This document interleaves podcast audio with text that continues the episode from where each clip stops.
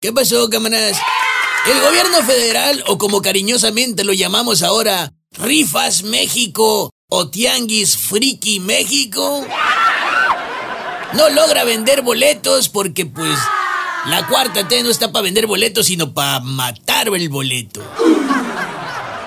Dicen que el presidente está tratando de mandar a inspectores a Altos Hornos de México para ver si le pueden traer unas pipas llenas de humo, porque ya se le acabaron las cortinas de humo. Ya hemos mencionado que el presidente López Obrador va a todas y contesta y recontesta a todas, ¿verdad? Excepto a dos preguntas. Una, ¿de qué hablaron él, Sheinbaum y Carlos Slim? Pero la pregunta, ¿Y dónde está Florencia Serranía, la directora del metro?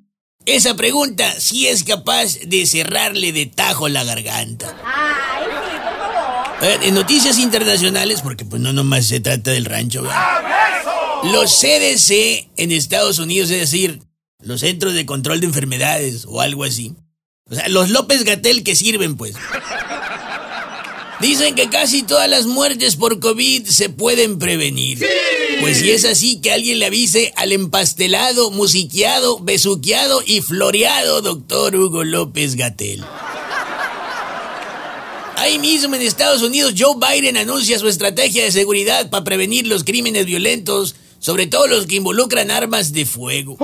Ya me imagino a López Obrador viendo CNN y mencionando, seguro me va a querer copiar la estrategia de los abrazos.